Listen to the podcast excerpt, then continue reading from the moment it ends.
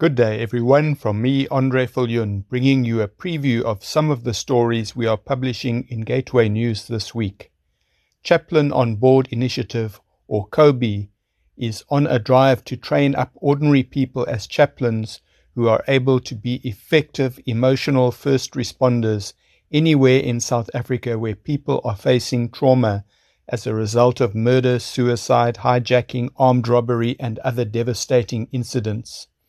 Professor du Toit, the founder of this remarkable Christian ministry that serves anyone and everyone in need, said in a press release at the recent commissioning of eight newly trained chaplains in Gqeberha, formerly Port Elizabeth, that COBI was formed in 2012 as a result of a pledge I made when I was at the point of giving up on life and someone knocked on my door to rescue me from taking my own life and therefore I now raise spiritual caregivers to knock on the doors of those living in despair. The Eastern Cape can now expect to hear the sound of the knocking on the doors of those who no longer know which way to turn during times of despair, said the former law enforcement officer turned ministry leader. Craig Richardson, National Operations Manager for COBI, who is at the forefront of the drive to ensure that emotional help is quickly at hand to anybody experiencing trauma, says the reason he got involved in the ministry is because I've been there. I tried to commit suicide a couple of times, and at some point, when I hit rock bottom, I needed somebody just to be there to listen to me, not judge me, and pick me up and put me together emotionally. It's not a job, it's a calling, he said, of the work of a COBI chaplain. The headquarters of COBI is in Benoni, Gauteng, and there are trained COBI chaplains in a number of cities. And where there are no chaplains, Craig says he is still able to get people the help they need through the extensive network they have developed. COBI partners with SAPS and other emergency service providers to be on call 24 7 to help traumatized people. He said at the end of the month they will be training new chaplains in Cape Town. Their reach also extends beyond South Africa. Through Willie's international evangelism work, he has trained COBI chaplains in Russia and England.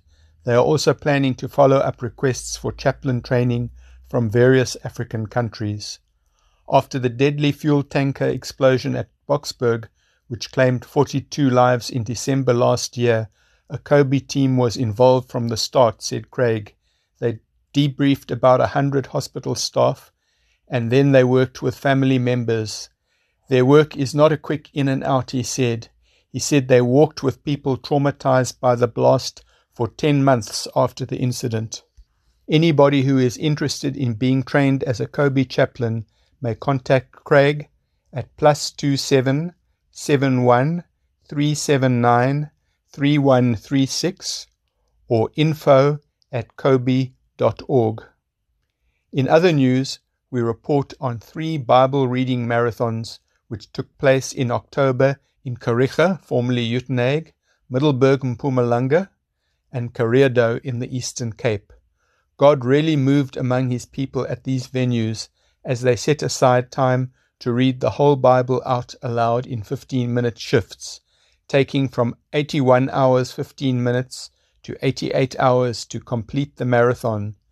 The following testimonies from two of a number of people who shared on their experience of participating in the events conveys the impact that reading God's word aloud had on some. Reading those scriptures really moved my heart and spirit. It really brought me to tears.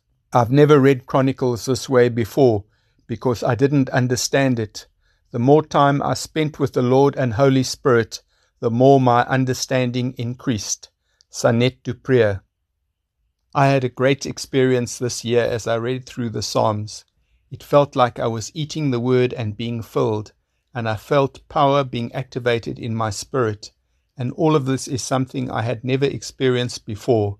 I am so grateful I made the house of the Lord my dwelling place for the duration of the marathon. It was a sanctuary experience which made me hungry for more of God. I thank God for this project and look forward to participating again next year. Thank you so much to Lisa Nwadi. God bless you abundantly until we meet again next week.